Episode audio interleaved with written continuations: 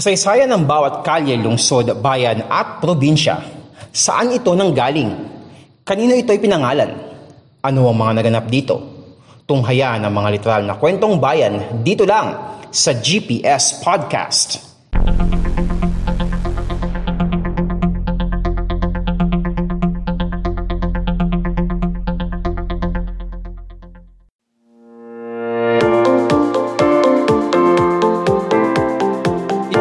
podcast show na literal na kwentong bayan, ang GPS Podcast.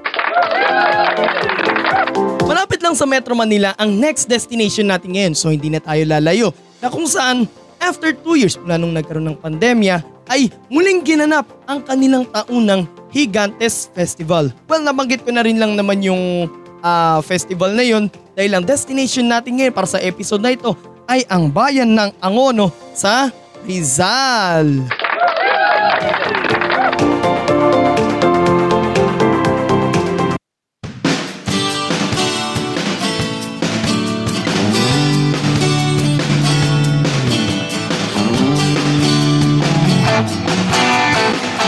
kilometers east at mga nasa dalawang oras ang biyahe mula Metro Manila... ...mararating ang isa sa labintatlong mga bayan sa probinsya ng Rizal... ...ang bayan ng Angono. Mula Metro Manila, kailangan mo munang dumaan either sa Ortigas Avenue sa Angono Taytay Coastal, Coastal Road o sa Marcos Highway patungong Ortigas Avenue Extension sa kakadadaan ng Manila East Road para marating ang bayan ng Angono. Nakapalibot sa bayan ng Angono ang lungsod ng Antipolo sa north, ang mga bayan ng Teresa sa east, Binangonan sa south at Taytay sa west. Malapit ang Angono sa Laguna de Bay na nasa southwest naman nito. May lawak itong 20 26.22 square kilometers at batay sa 2020 census ng Philippine Statistics Authority na sa 130,494 ang kabuoang populasyon ng naturang bayan. Nahahati ang Angono sa sampung mga barangay.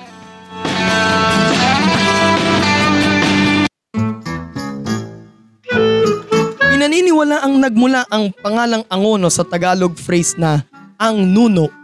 Sinasabing naninirahan daw ang nuno sa isang puno ng balete na makikita sa downtown ng bayan.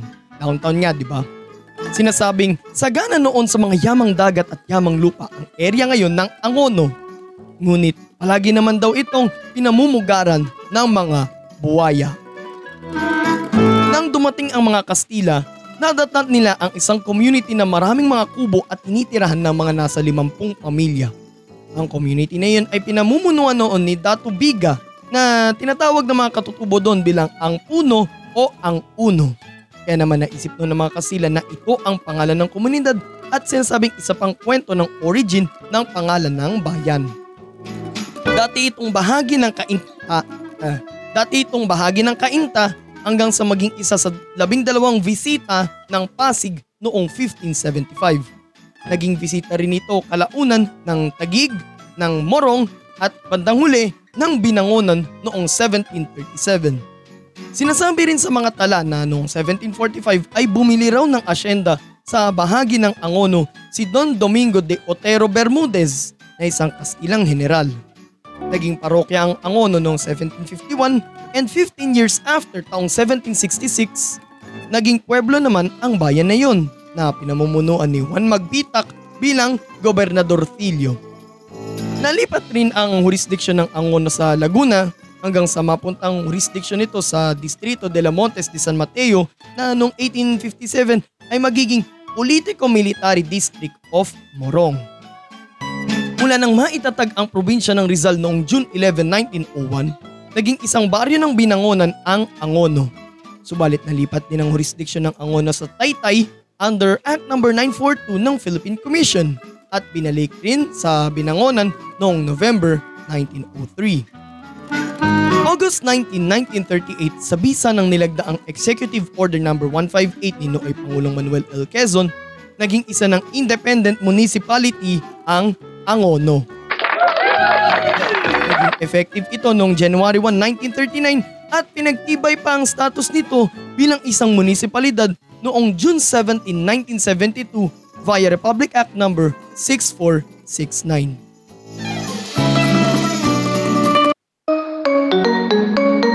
Kilalang bayan ng Angono dahil dito ginaganap tuwing ikadalawamput dalawa at ikadalawamput tatlo ng Nobyembre ang taunang Higantes Festival. Ito ang kapistahan ng kanilang patron na si Pope Saint Clement I o sa Tagalog si San Clemente na nagsimula noong panahon ng mga Kastila bilang kanilang pang-asar sa mga asyendero ng bayan sa pamamagitan ng mga higanting paper mache na may mga nakakatawang muka na kanilang ginawa. Ang mga higantes na kanilang pinaparada ay may taas na tatlong metro. Ang katawan nito ay gawa sa kawayan o sa ratan para madali siyang buhatin. Ang ulo naman ng higante ang pinakamatagal gawin. Inaabot ng isang linggo ang paggawa nito at gawa naman ito sa mga lumang dyaryo. Tinaguri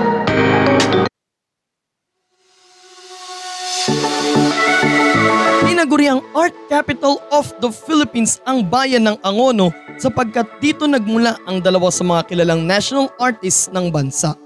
Sina Lucio San Pedro para sa musika at si Carlos Botong Francisco para naman sa visual arts.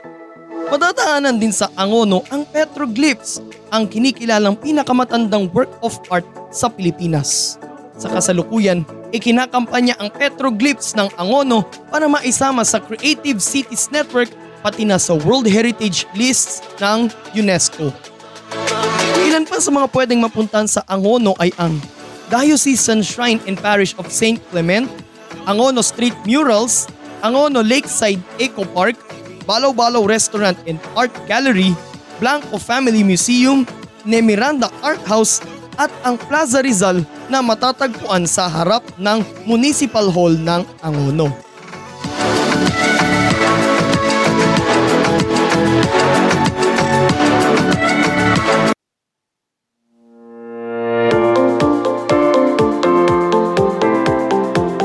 Minsan pa nga kung ano pa yung mga malalapit sa syudad, whether magawi ka ng Bulacan, magawi ka ng Rizal, Cavite or Laguna, ay marami ring mga magagandang destinations na pwedeng mapuntahan doon. Katulad na lang dito sa Angono, sa probinsya ng Rizal. And syempre, may mga history ka ring matututunan mula sa mga lugar na malalapit lang naman sa Metro Manila.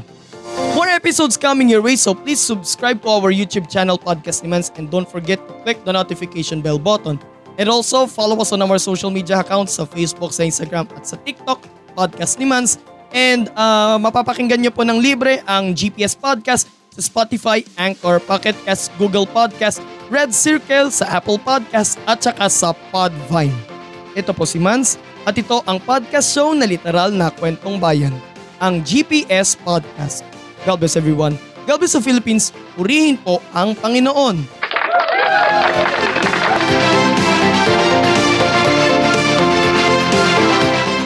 At yan isa na namang makabuluhang kwentuhan dito lang sa GPS Podcast. Walang chismisan, kwentuhan lang.